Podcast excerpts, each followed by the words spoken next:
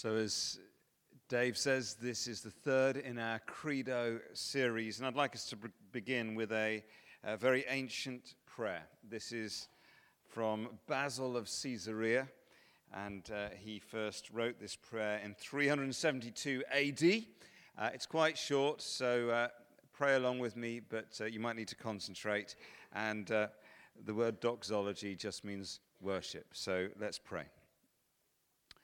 May the good teaching of our fathers who met at Nicaea shine forth again, so that doxology may be duly offered to the Blessed Trinity.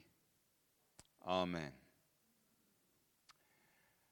So, uh, we are looking together at the Nicene uh, Creed, and um, this is, as, as you'll have picked up from previous sessions, uh, a statement of Christian faith that goes back to the year 325 AD when the emperor got the church leaders together in a place called Nicaea and they worked out uh, what do we believe and how can we sum it up. This is something that all Christians everywhere agree on, okay? We, if, if you're a Christian, you subscribe to the Nicene Creed. This is our statement of faith as a church.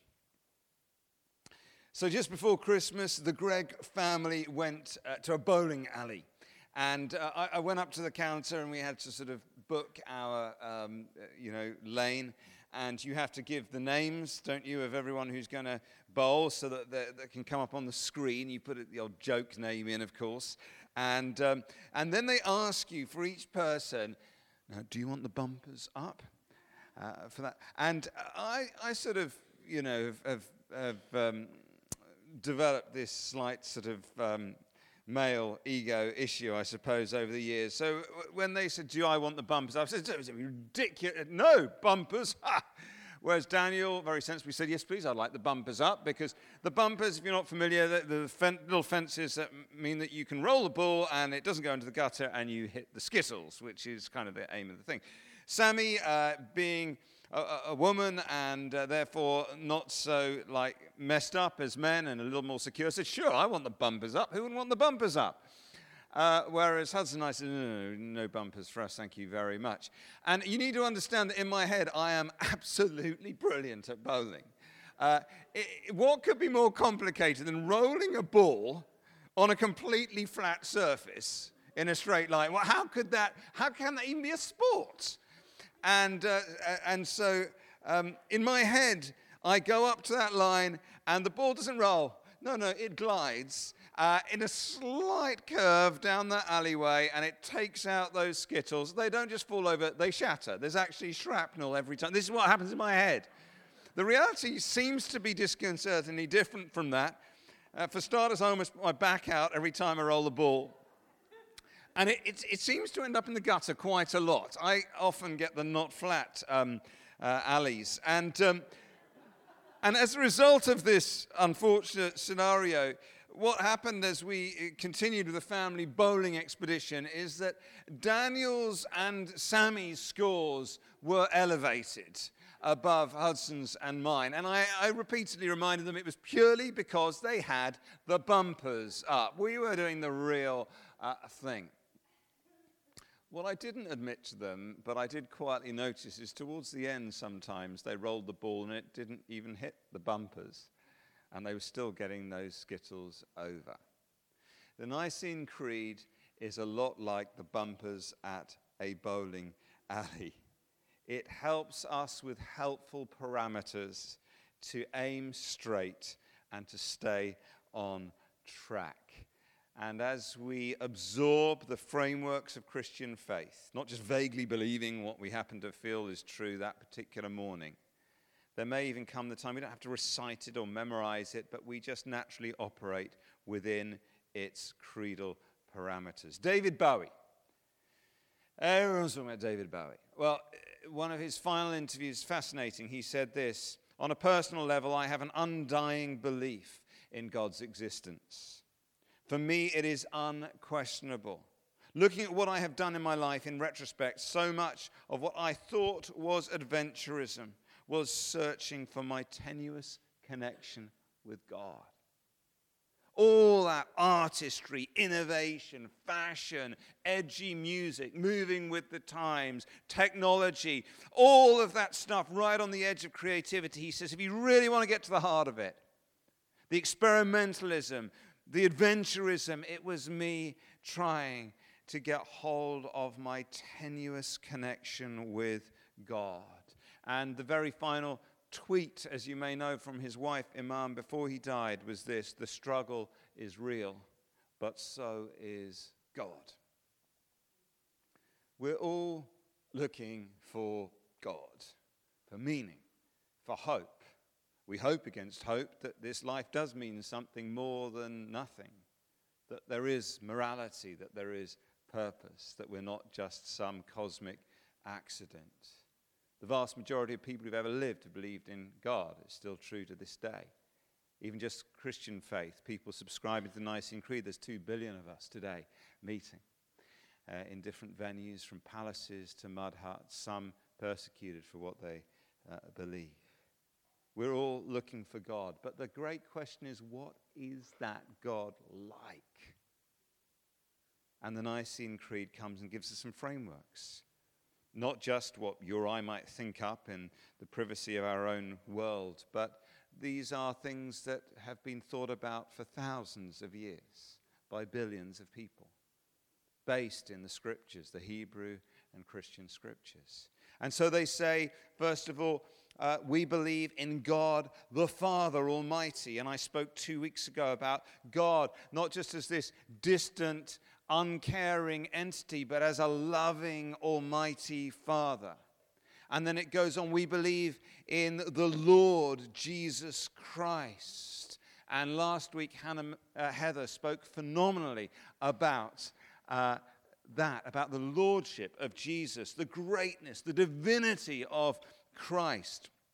God from God, light from light, true God from true God, begotten, not made, of one being with the Father. Through him, all things were made. Wow, this vast vision of Jesus as God. And she talked about the, just the sheer magnitude of the galaxies and, and, and how all things were made by him. And she said, This is not someone you hire as a secretary or a consultant. You bow the knee in his presence.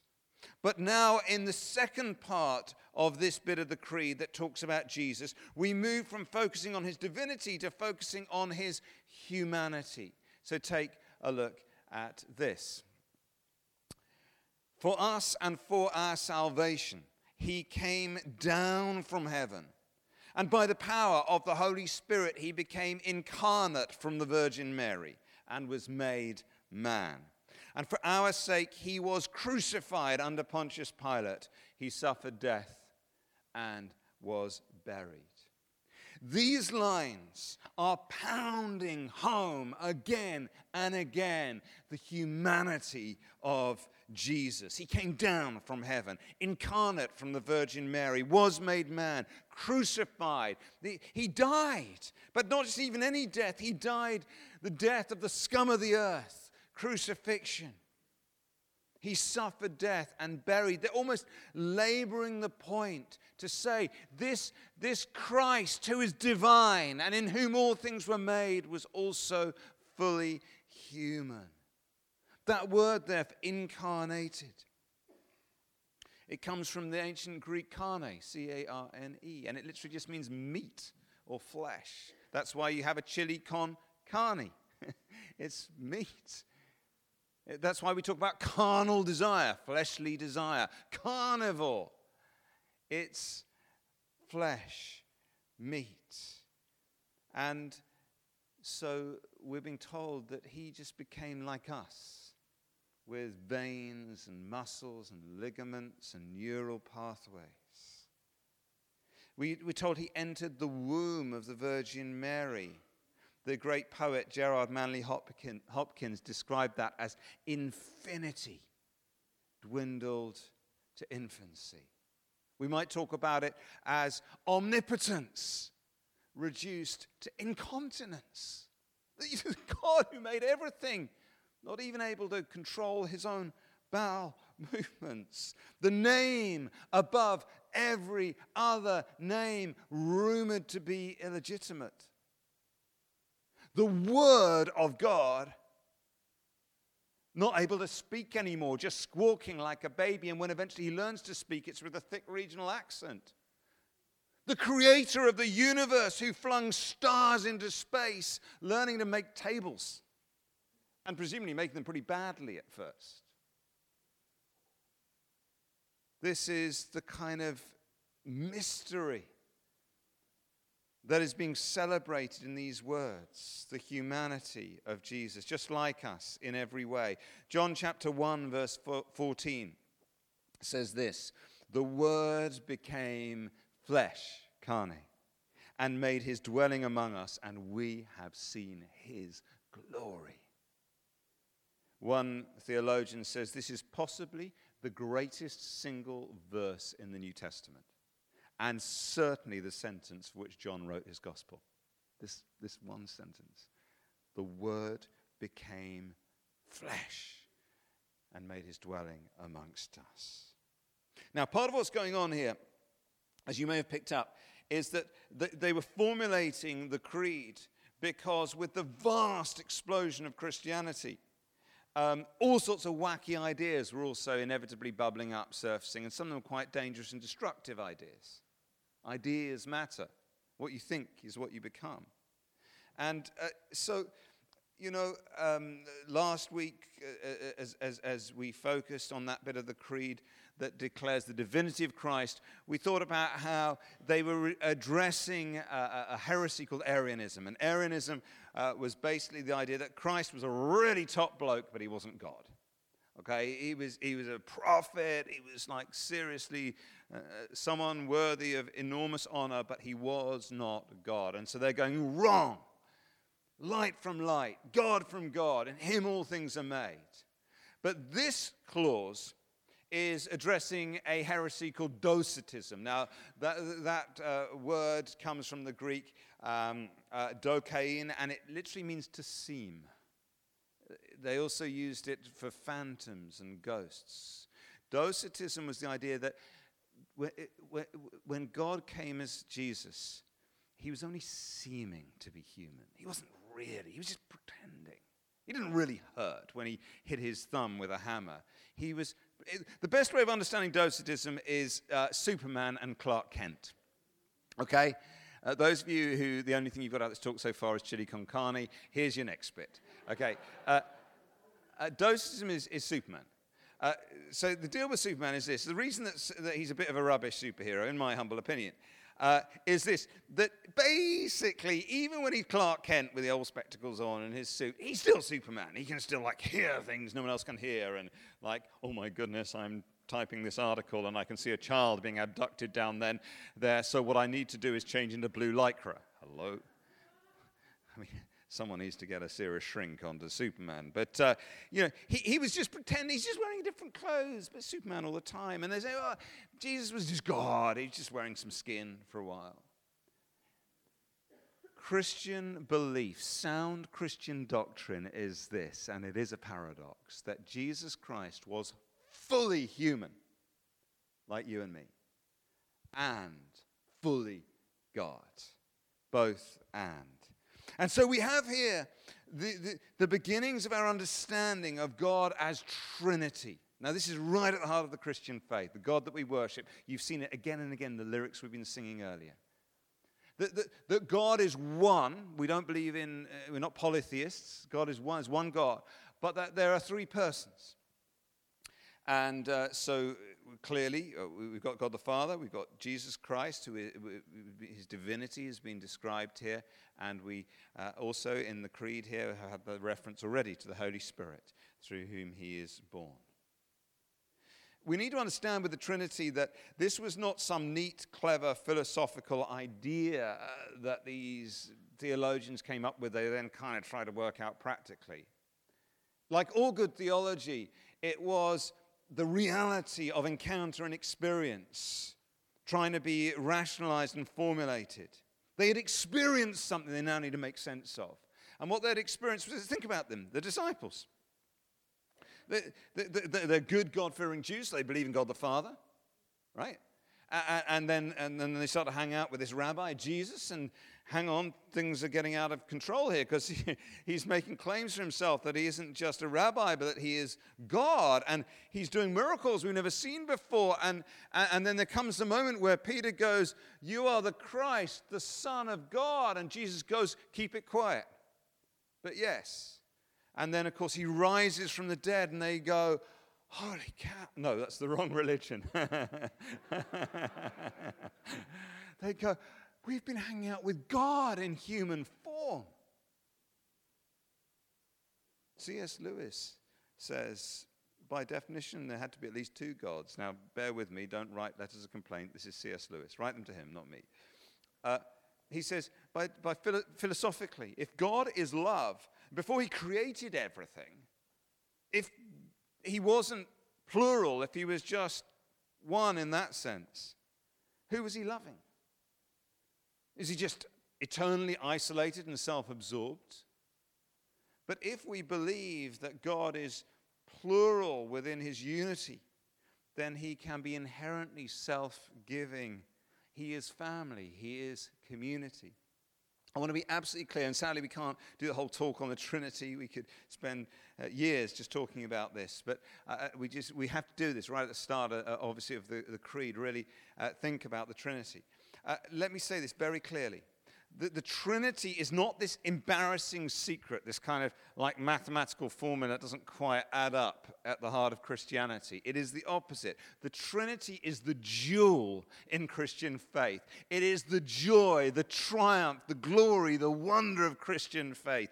Uh, one great writer, Michael Reeves, says, It is only when you grasp what it means for God to be a Trinity that you really sense the beauty, the overflowing kindness, the heart grabbing loveliness of God.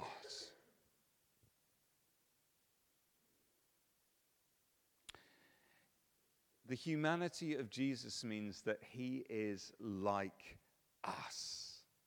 Wow. He hungered, hurt, and grieved as we do. He struggled with temptation like us. He felt lonely, like us. He got insecure, like us. He felt inadequate and desperate, like us. The heart of the Christian faith says that God is Emmanuel, God with us. He gets what you go through, He understands. Whatever you are experiencing right now in your life, you are not alone. You are not isolated. You are not misunderstood. If you're wrestling with temptation, as we all do, Jesus knows how that feels. If you are anxious, if you are brokenhearted, if you are feeling misunderstood, if you're exhausted, the God of the universe knows what that is like. When um, Sammy was very sick, and I talk, she and I talk about this very openly. If you come to Mass regularly, you'll know this. So this is not, you know, this shocking moment for us to talk openly about this. But when Sammy was very, very sick, when our kids were very little, and she had a, a brain tumor, and it was the most frightening time of our lives. And for a long time, we didn't know if she'd survive. And um, I had people, really kind, loving, well meaning people, say to me, Pete, we understand what you're going through. We get it. And the absolute truth is that whilst they were being kind, they didn't understand what I was going through. In fact, even Sammy didn't understand what I was going through. And I couldn't fully understand what Sammy was going through. But you see, I've got this friend called Alan Emerson who runs 24 7 prayer in Ireland. He's a really cool dude. Um, he's got, you know, semi professional football player, six pack. He's very like me in, in many ways. And bowls with the bumpers down. Oh, yeah. and um, shatters those pins. And um, the thing is, Alan fell in love with a, a beautiful girl called Lindsay, and she got a, a brain tumor in their first year of marriage and died in spite of many prayers before her first anniversary. He had to journey through that. And when Alan looks me in the eyes and says, I, I get it, I understand. I know he doesn't just understand, he went through far worse than me. This is the message of God being with us and like us. He does understand whatever you are feeling, whatever you're going through, He has experienced because He is fully human. God is not absent, distant, unconcerned. He is with us, like us, and for us. And, and that phrase, I think, is the key to this part of the creed for us, for us. As I've been praying and preparing this talk, the thing I've been saying to God again and again is God, I just want to get inside people's heads and inside their rib cages and, and, and, and say to them, God is for you. I don't really care if they go away understanding the Trinity or obsessed with chili con carne. What I'm worried about is I want people to leave knowing God is for me. He is big, He's powerful, He's a creator, but He is for me, for us, it says, and for our salvation, for our sake. Imagine it. You've got all these big, bearded, terribly important bishops and archbishops gathering in Nicaea to come up with a Nicene creed, with the emperor hanging out. How do you take your tea? emperor. You know, it's, it's all of that. No, they're the biggest brains around, like philosophers, mm, very important, speak 300 languages, you know, and all that. And, and, and they've come up with this great creed. We believe in God, the Father, the Almighty, Maker, and all this. And then suddenly they get to this line, and it becomes almost childishly simple. For us, for you, for me. All this, He gave up all this for us. Do you hear how deeply personal this becomes? I got this um, amazing email from my stepbrother, Philip, two days ago. The most extraordinary story that shows us how God is with us and for us. Um, the background is this Philip works in banking in London, in sales, and um, he's got quite a difficult boss. and uh, his boss had sat him down and said, Right, we need to talk about your sales targets for the year. Um, you're not doing particularly well. And by the end of this year, by their financial year runs 31st December, what do you think you should set as a target for yourself? And Philip thought, I want to impress my boss. I'm going to come up with the absolute top that I could imagine achieving.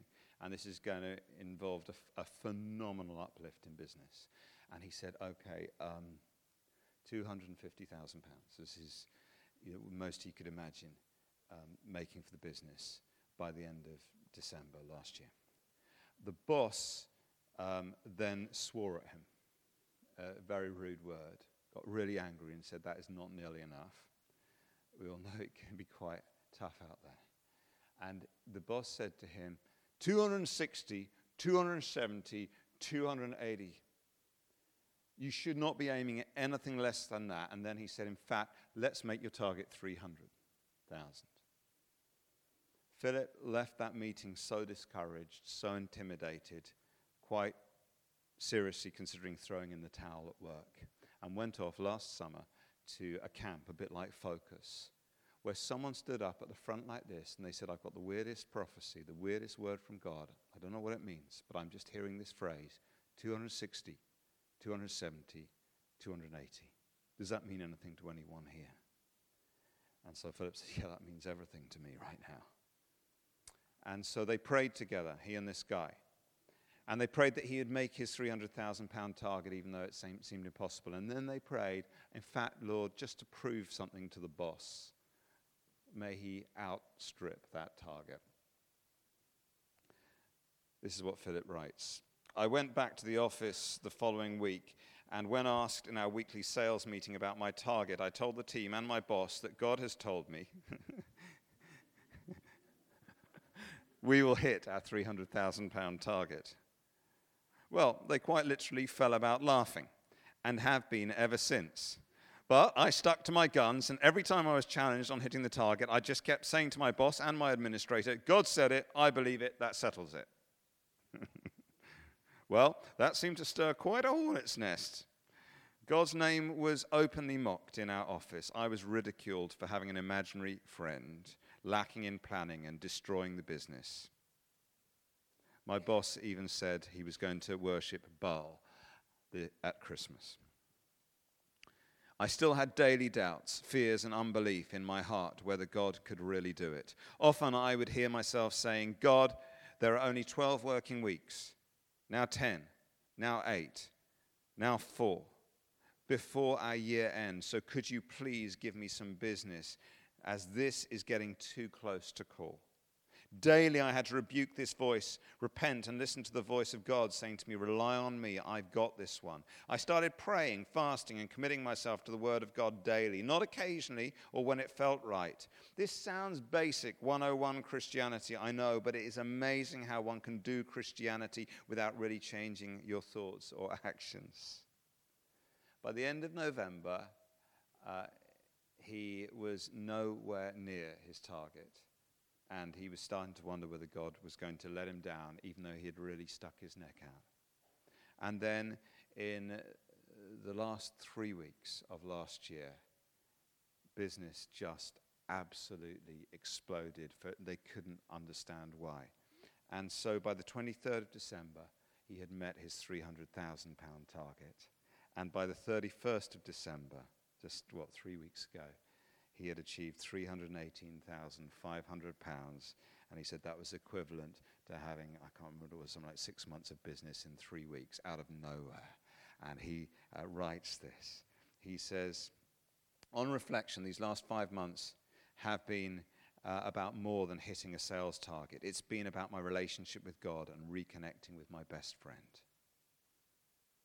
It's been some of the toughest months of employment that I have had. There is no doubt that without God, I would not have made it. I still can't get my head around the fact, now listen to this, that the God who made the universe is interested in my sales target. This is a creedal moment. I'm not sure he realizes it, but it is. That the God who made the universe cares about your sales target. The God who flung stars into space understands your pressures at work. He understands what an Ofsted inspection is like. He understands you're worried about your car's MOT. He understands that you've got that ache in your left shoulder. He understands the pressure of that essay deadline. He understands the stress of trying to get your kids to do their homework. This is the God whose divinity is expressed in full humanity, like us, with us, and for us in every way. C.S. Lewis captures this beautifully in the first of his Narnia Chronicles. He describes a, a boy and the magician's nephew called Diggory. You may have read the story, whose mum is dying of cancer, and Diggory uh, finds himself standing in front of Aslan, who, of course, represents God. And uh, just, just to put some context on this, you need to understand okay, uh, C.S. Lewis's own mum died when C.S. Lewis was, was a boy. So this is deeply painful and autobiographical for him to write. And he says this Diggory thought of his mother, and he thought of the great hopes he had, and how they were all dying away, and a lump came in his throat, and tears in his eyes, and he blurted out, But please, please, won't you, can't you give me something that will cure mother? And up till then, he had been looking at the lion's great feet and the huge claws on them. But now, in despair, he looked up at its face. And what he saw surprised him as much as anything in his whole life, for the tawny face was bent down near his own, and wonder of wonders, great shining tears stood in the lion's eyes. They were such big, bright tears compared with Diggory's own that for a moment he felt as if the lion must really be sorrier about his mother than he was himself. The exalted Christ, the Lion of Judah, the one who flung stars into space, cares about you. He understands what you are going through. He is for you. He is for your salvation. But He loves you too much to leave you as you are. He is on your side. He has the power to set you free, to save you, to break addictions. There are only two people who are named in the Nicene Creed. One, of course, is Mary, the mother of Jesus, and the other is Pilate, who crucified Jesus. One is honored, one is condemned. Pilate was at the top of his game.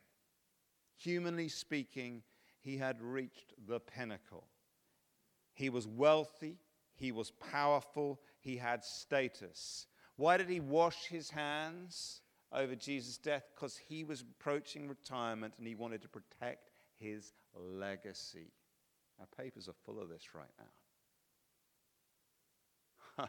the irony that in that moment of trying to protect his legacy, he destroyed it for all time. Some people have even suggested that maybe the dream that Pilate's wife had, warning him not to wash his hands of this, might have been the prayers of billions of Christians down thousands of years, reciting the Nicene Creed, naming him as the guy who crucified Christ. Somehow, maybe those, the, those statements of faith have traveled back, and somehow she's picking up in the spirit and going, You're about to make a big mistake. So careful about his reputation that he messed it up for all time. And then Mary abandoning her reputation. I'm a teenage girl about to get pregnant. Hello? One is indifferent, the other is abandoned. They both say whatever, but Pilate says it like this whatever. It's cynical. And Mary says it like this whatever. In their different choices, eternities were shaped. That is the power of our choices in response to this God of the universe who is for us and with us and for our salvation. Will you respond like Pilate? Whatever. Prove yourself. Or will you respond like Mary? Whatever you've got, I want it. I don't care about my reputation. I don't care how it's going to look. I don't understand how it's going to work. But if you're saying this to me, I'm up for it, God whatever.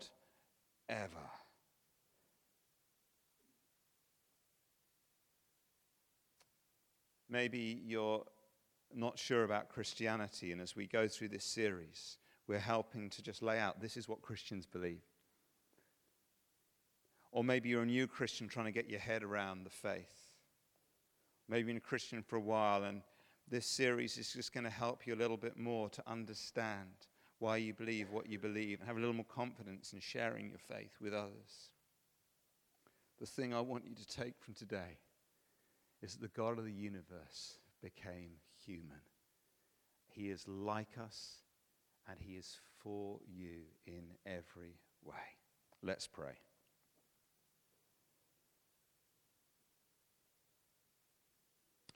Lord Jesus, thank you that you truly understand my struggles. Thank you that you gave up everything for me, that you came to earth, you left heaven for me, that you endured so much suffering for me, that you died on that cross for me. Thank you that you are here for me now by your Spirit, that you are for me and you are for my salvation. And I ask you, Lord, that you'd save me a bit more today from the things that are pulling me down. Amen.